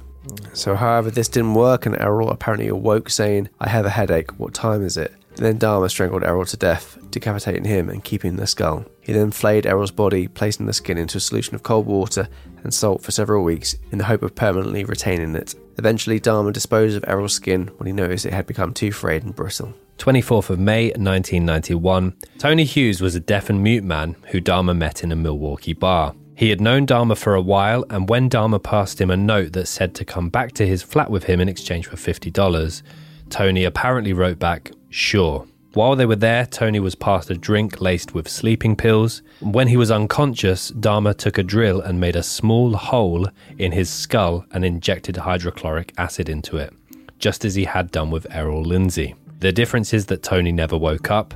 He was also decapitated and disposed of in the same way as the previous victims. Dahmer did keep the skull. Some years later, Tony's anguished mother said that Dahmer had lied in his testimony. She said, Tony had $400 in his pocket that night. He didn't need his $50. She accused Dahmer of trying to make out that her son was some form of sex worker, which she claims he most definitely was not. 27th of May 1991. Dahmer met 14 year old Konerak Sinthasomphone in front of a shopping mall and offered him money in order to pose for nude pictures, as per his MO. Dahmer took him back to his flat and drilled a hole into his head and poured in the hydrochloric acid solution. The injection point was concealed in the hairline, so it was hard to notice. He then took pictures of Konerak and then, pleased that he had successfully sedated him, Dahmer went out to buy beers. And whilst doing this, Konerak, bewildered and drowsy, wandered out of Dahmer's apartment and into the streets. He was naked apart from a bedsheet wrapped around him which you can only imagine the, the scene there. Two of Dahmer's female neighbors called the police to report a naked boy out in the streets. There's audio of this call as Mm. well, so we can we can play that for you now. Milwaukee Emergency Operator 71. Okay, hi. Um, this um, I'm on 25th and State, and this is young man. He is butt naked. He has been beaten up. He is very bruised up. He can't stand. He's study fall out. He has he is butt naked. He has no clothes on. He was really hurt. The police found Konerak and escorted him back to Dahmer's apartment. Dahmer saw them when he was coming back from his beer run, calmly approaching the officers, explaining that Konerak was his lover and was in fact 19 years old rather than 14 years old, basically suggesting that they'd had an argument, they'd had a bit of a heated fight. He then thanked the officers and even allowed them to look in his apartment to confirm that nothing untoward was going on. So apparently, when the police went in there, his clothes were neatly folded on the chair. So they thought it added up. They're like, oh, well, his clothes are there. It doesn't show any kind of struggle. He must doing be. some DIY. This is one of the big things that stands out. Is just the police were just so easy to be like, oh yeah, not believing other witnesses or seeing, you know, he's seen a young boy walking the streets, obviously drugged up and covered in blood, and be like, oh no, Yeah. That's fine. We'll return him to this guy. Well, the thing is, as well, the the two na- female neighbours that called the police, as well as Konerak, were all ethnic minorities. So the police then see Dahmer Yeah. calmly walking back, beers in his hand, you know, super polite, super Mm. friendly, calm, and they sided with him. Of course he's telling the truth. Konerak, who was still too drugged to be able to deny the story, was simply led back into Dahmer's captivity, which is absolutely horrific. The body of Tony Hughes was still in Dahmer's bedroom when the police were in his home. Had they bothered to look into that particular room, they would have found it and caught Dahmer red handed. As soon as the police left, Dahmer then strangled Konerak, took pictures, and dismembered him, again keeping the skull. When the full details of this incident became known, disciplinary action was taken against the officers involved. The department was also sued for a large amount of money. They were, they were fired and they were reinstated later on, and one of them is now a chief. As a sad twist of fate, Konerak was actually the younger brother of the boy that Dahmer was arrested for molesting three years earlier. There was also a recorded police report in which they could evidence the police officers radioing back to dispatch the intoxicated Asian naked male, laughter, was returned to his sober boyfriend. More laughter. Absolutely harrowing just knowing. Imagine being him and thinking I've escaped. Yeah. Think of like all the other people in like films and they escape and they've, they've left this horrible scene. And then the police, oh, I'm so excited. You know, you've seen someone who's going to save you. And then they return you back. It's just such a horrible, horrible thing to imagine. On the 30th of June 1991, Dahmer met 20 year old Matt Turner at a Chicago bus station after a gay pride parade. He again lured him back to his apartment where he drugged and strangled Matt. Dahmer would go on to decapitate Matt's head and put it in the freezer and dissolve the rest of the body in a barrel of acid. Where's he getting all this acid from? Lionel. Yeah, Dad, do you want some more money? No, cost more acid. It's baffling. But you can, can't you? You can get like low grade acid, can't you, from like DIY superstores for like wouldn't know. stripping paint and stuff. I wouldn't know. No, nor would I. I've just I remember Ricardo Lopez. We did the Ricardo Lopez. We did the uh, the Bjork stalker Ricardo Lopez episode on Patreon a while back, and he had to send off a, a certain or a certain strength of um, acids, but you could get like a lower grade one from a, a DIY shop, according to Ricardo Lopez. Yeah. So on the 6th of July 1991, Dahmer stays in Chicago for another week. He then meets Jeremiah Weinberger at a gay bar where Dahmer offered him money to come back to Milwaukee. This murder is particularly unusual in that the victim was not murdered until the day after he came home with Dahmer. It was only when he indicated that he wanted to leave that Dahmer then decided to drug him, strangle him, and dismember him, taking pictures in the process. And like the last victim, his head went into the freezer and his body went into the barrel of acid. 15th of July 1991, Dahmer was fired from the Ambrosia Chocolate Company for bad attendance. That same day, he met Oliver Lacy. They both went back to Dahmer's apartment for what Dahmer refers to as body rubs, and Oliver was then drugged and strangled. Dahmer had sex with the body before dismembering it. He put the head in the refrigerator and the heart in the freezer to eat later. Around this time, neighbours were reporting a bad smell, which you wouldn't be surprised with that fridge, and landlords track it to Dahmer's house, and Dahmer claims his fish died, resulting in a bad smell. That's unbelievable. Must be a big fucking fish. Yeah. I called him Moby. Apparently, when he was working at the Ambrosia Company, he did actually bring a head in a bag to work a few times. It was speculated whether that was just a blatant, like, you know, just trying to be one up and then just be smug that he's done that. But people believe as well it could be just it's literally the fact that he doesn't want to be alone and he doesn't want to be away from his mementos. Oh, God.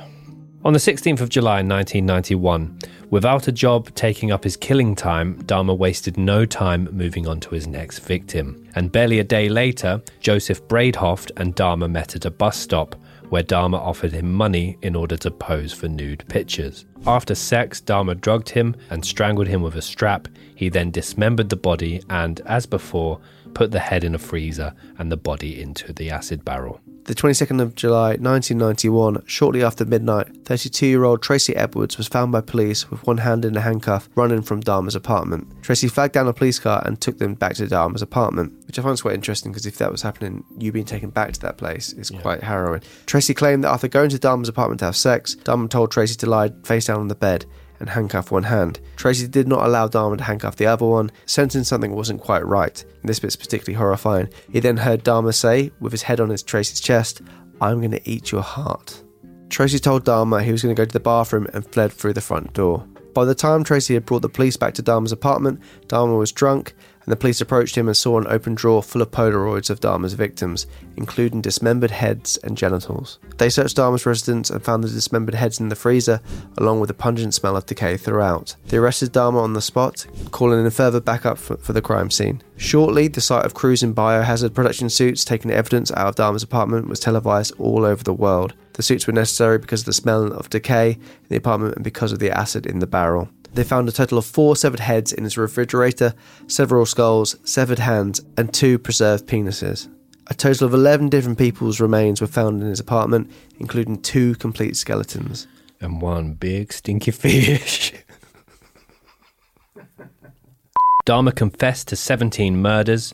His dry, unemotional descriptions of murdering over a dozen and a half young men belied the reality of brutality and sadism that was revealed in Tracy Edwards' testimony. It's possible that the similarity in the descriptions and his MO in terms of offering money to pose for photos, drugs to knock them out, was not entirely accurate. Tracy Edwards claimed he was not offered money and that he only went back to Dahmer's apartment for some beers before going out again. He may have been covering up his own indiscretion, or Dahmer may have lied about the ways he lured people back to his apartment in order to make them seem less like innocent victims. Dahmer also claimed in his confession that he needed to drink heavily in order to be able to face killing people, but we know that he was a hardcore alcoholic for much of his life and had built up quite a tolerance. On the 14th of January 1992, Dahmer entered a plea of guilty but insane in 15 of the 17 murders he claimed to have committed. On the 15th of February 1992,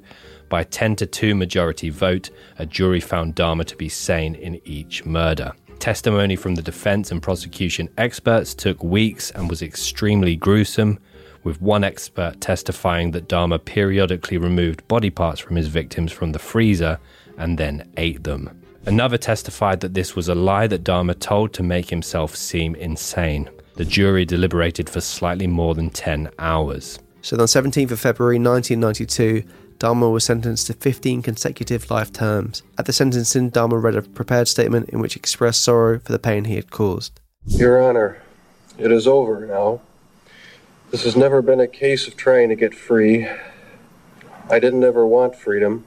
Frankly, I wanted death for myself. This was a case to tell the world that I did what I did not for reasons of hate. I hated no one. I knew I was sick or evil or both. Now I believe I was sick. The doctors have told me about my sickness, and now I have some peace. I know how much harm I have caused. I tried to do the best I could after the arrest to make amends, but no matter what I did, I could not undo the terrible harm I have caused. My attempt to help identify the remains was the best that I could do, and that was hardly anything. I feel so bad for what I did to those poor families, and I understand their rightful hate. I know I will be in prison for the rest of my life. I know that I will have to turn to God to help me get through each day. I should have stayed with God. I tried and failed and created a holocaust. Thank God there will be no more harm that I can do. I believe that only the Lord Jesus Christ can save me from my sins. So usually at this point we'll jump over to our resident doctor, Dr. Das, for his clinical input, but because this was the audience vote and a bit of a quicker turnaround, we were unable to get Dr. Das in this episode, so we do apologise, but he'll be back again next week. So some interesting quotes from Dahmer after he's been arrested during some interviews because it's quite interesting. There's the big interview he had with actual news station, which is very peculiar. Like you can't imagine that happening now, like nowadays. And even with other cases, I know like Ted Bundy had a lot of airtime, but there's not a lot of people that sit down in front of a newscast and actually do a proper interview. Yeah. So it's fascinating to hear him talk about things. I've never seen one as well with the father sat next to him. Mm. So it is very, very fascinating to watch. Yeah, so during an interview, uh, they asked him, um, Do you ever think about your victims? And he said, I often wonder why I haven't had more dreams or nightmares about what I've done. When they asked him, Why did you photograph them? He said, It was my way of remembering their appearance, their physical beauty. They asked, Could someone like you be stopped? Could you be helped? His response was, No. I was dead set on going with this compulsion. It was the only thing that gave me any satisfaction. So obviously, Dahmer's implying then that his, he could never sate the hunger for killing people and what he was doing. But I'd argue that those years he, he stopped doing it with the mannequin and whatnot. He was looking at ways to curb that behaviour, wasn't he? Yeah, and even church and like and not wanting to fail in that respect. I do wonder now, honestly, if give Dahmer a sex doll now would that have stopped that happening? No, it's a weird sentence, but putting it out there that if that he was around now, Well, he, he was trying to have sex with the mannequin, wasn't he? But it wasn't feeling he wasn't feeling fulfilled by that. After his final arrest, authorities in Germany looked to see if they could connect Dahmer to murders that took place over there. And this was kind of during the time that he would have been stationed in there for his service in the military. And though information is sketchy, it seems likely that a serial killer was active in the same area at the same time, but that it was not Dahmer. And the main reasons for the, them believing it was not Dahmer is that the majority of the victims in Germany at that time were young women, and Dahmer only killed men. and I think he'd openly admit to it because he went on to reveal where Steven Hicks's body was, which he didn't need to do because he got away with that murder. Like he, he he basically went on to say, "Yeah, I've done this, I've done that." He was quite Ed Kemper with how he just spoke about it and just openly admitted to the Yeah, killings. yeah. He knew it was caught, and he was like, "Okay, I've been caught." And I'm going to reveal everything. I don't think he was playing a game or anything like that. Just to go back to Lionel as well, in that very famous kind of uh, prison house interview that they did with Jeffrey, and, and Lionel sat by his side. So his father, Lionel, admitted that as a youngster, Lionel also had kind of homicidal thoughts and homicidal urges, which is a really, a really strange series of events and, and a, really strange interview itself. There's famous footage of them. Uh, it's actually Lionel and his and, and Jeffrey's grandma visiting Jeffrey in his new apartment, wherein he'd already been hiding various body parts. And there's very famous footage of them kind of interviewing Jeffrey as he sat there. Their voices sound identical. It's as if one person is trying to do two different voices, and they, he can't quite manage it. The, the dad and the son sound identical. Well, you're looking good. Grandma was saying that, that she thought that you got quite a bit thinner, but you look fit. I don't know. Well, I've been surviving mostly on McDonald's food. It's just so much easier just to pop into a restaurant. But Yeah, like I've said before, it gets too expensive and it does. I have to start eating at home more.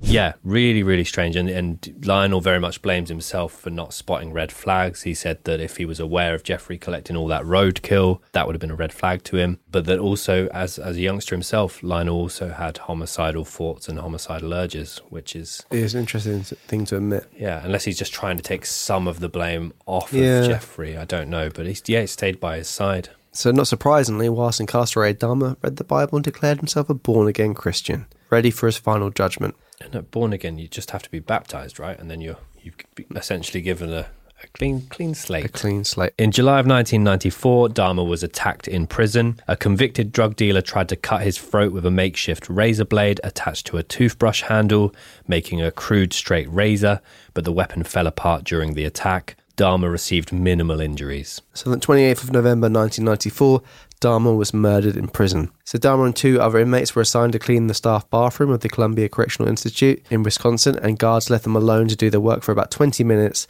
starting at around 7:50 a.m. When Dahmer was discovered, he was unconscious and his head and face were bloody. However, he still was alive. He died in the Wade Hospital from multiple skull fractures and brain trauma. Bloody broom handle was found near Dahmer, but a broom is probably not sturdy enough to inflict the damage that killed him. Uh, reports were gone to state that they believe it to be a steel bar that was stolen from prison weight room use, so one like a, dumb, a dumbbell. One of the other two inmates in the area with Dahmer was also attacked. Scarver, who is black, wanted revenge for the wrongs that Dahmer had done to so many black people. The majority of Dahmer's victims were black. Scarver is said to have had delusions that he is Christ. He has been in psychiatric observation and treatment several times with diagnosis of bipolar disorder and schizophrenia. He was later found guilty of the murder and his prison sentence was extended. A jury apparently did not believe that he was insane. Christopher Scarver, on killing Dahmer, said that he grew to despise Dahmer because he would fashion severed limbs out of prison food to taunt the other inmates, and he would even drizzle packets of ketchup to display blood. Yeah, I don't know whether that's him actually doing that or him believing that he'd been doing that. Yeah. Interesting thing as well from this is a film that I've never watched, The Exorcist uh, 3. I've seen the first one, I think perhaps the second one, but Adama would watch this before going out on his murderous sprees.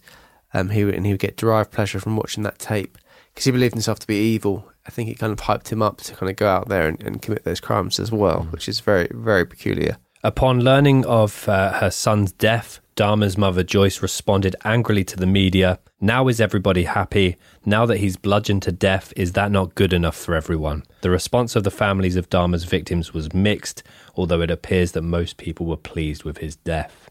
I mean, that we haven't even talked about the uh, the victims' families during the uh, the court. Yeah. During the, the trials, uh, it, it was very, very I mean, when you see statements from families talking to the killer anyway, it, it can always be so cold, and, and obviously they just then they have pure emotion coming out. They definitely let him know what they thought of him. Even Lionel would go on to say, I, "I wasn't surprised at all by their reaction. I would have been the same way."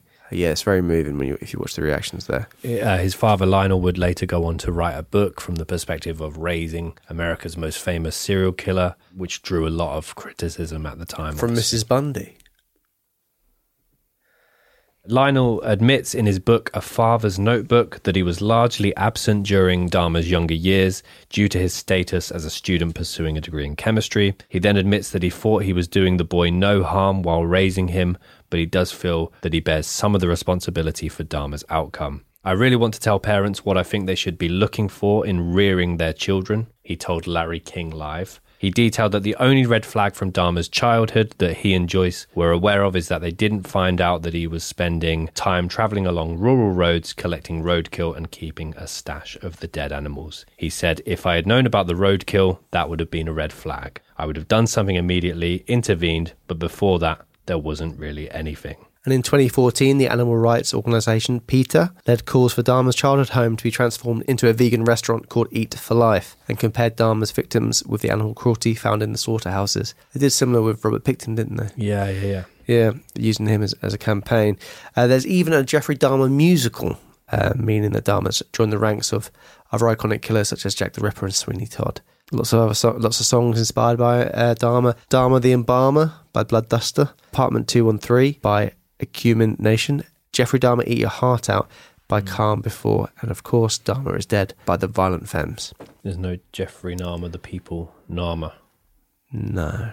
Catchy. So yeah, that is a, a bit of aftermath there as well. I thought because Ben, because how um, how well your jobs went down with for BTK. I Don't know if you had any ideas for any uh, job roles for Dahmer Two.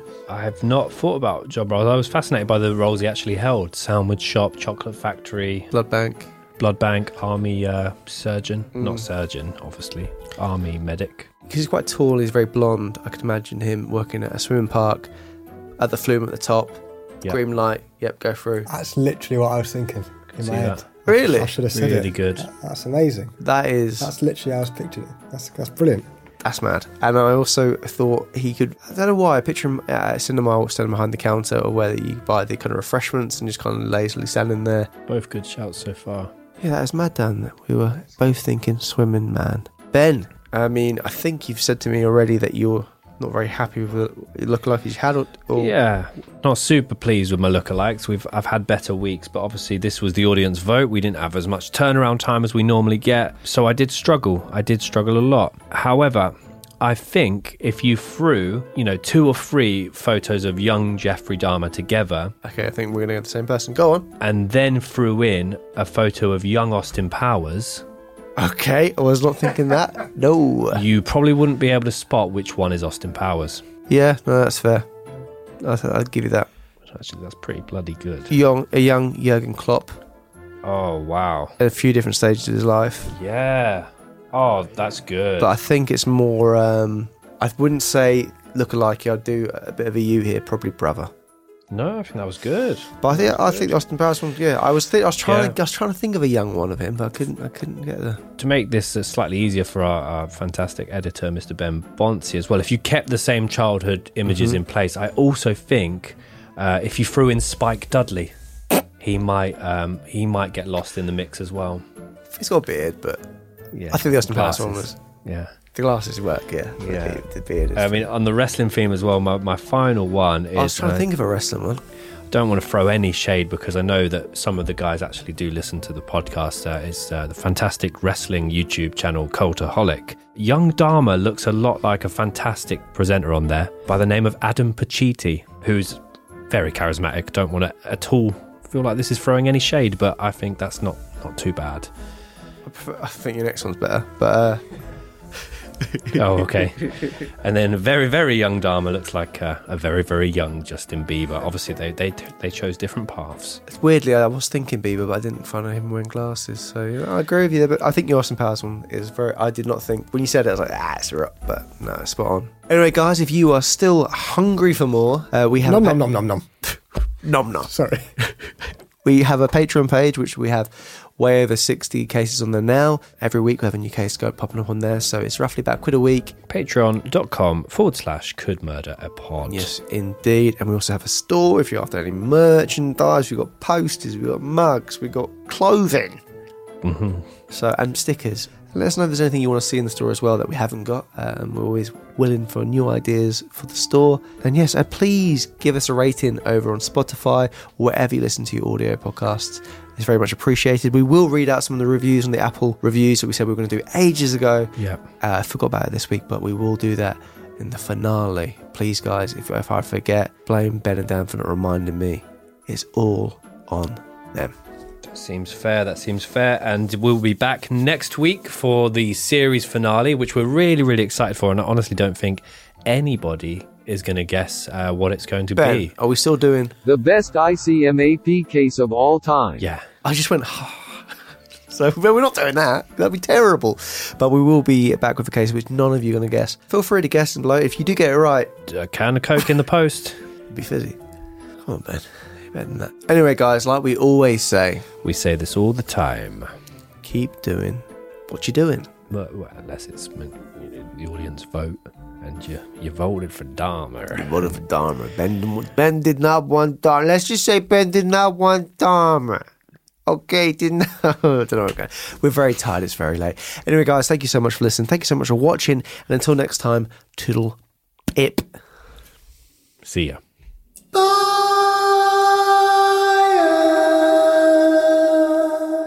That's haunting. Just imagine Dan alter a skull saying that. See ya. Dragonflies in the background. Moths. Don't try and ruin it. Joe was done. That was legendary. 8th of September 1986, Dahmer attended the Milwaukee State Fair, where he deliberately exposed himself while urinating in front of a group. Sorry, it's not, but it's not funny. It's not funny. That's not funny. What, Kids seeing a Imagine grandma's him car. on a fucking Ferris wheel. piss everywhere. So much piss. You have been listening to I Could Murder a Podcast. Written and presented by Tom Norris and Ben Carter. Produced and mixed by Dan Lambert at Boston Sound. Additional research and timelines written by Danielle St. Romaine. Artwork and animation by Phil Wooten. And theme song by Alfie Indra. If you've enjoyed this episode, please remember to subscribe on YouTube and leave us a five star review on Apple Podcasts and Spotify. Follow us on Instagram and Twitter. Just search at Could Murder a Pod. For additional and exclusive content, please check out our Patreon page at patreon.com forward slash Could Murder a Pod.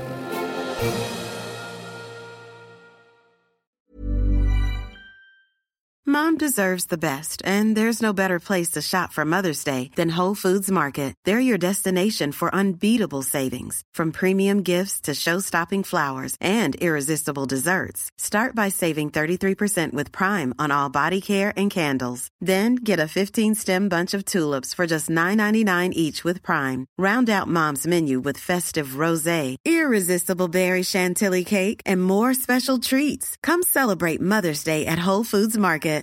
Why don't more infant formula companies use organic, grass fed whole milk instead of skim? Why don't more infant formula companies use the latest breast milk science? Why don't more infant formula companies run their own clinical trials? Why don't more infant formula companies use more of the proteins found in breast milk? Why don't more infant formula companies have their own factories instead of outsourcing their manufacturing? We wondered the same thing. So we made ByHeart, a better formula for formula. Learn more at byheart.com. I Could Murder a Podcast is proudly part of the ACAST Creator Network. For hundreds of extra minisodes and other content, along with our private Discord server and live Q&As, exclusive merch and much more, consider subscribing to icmap.co.uk.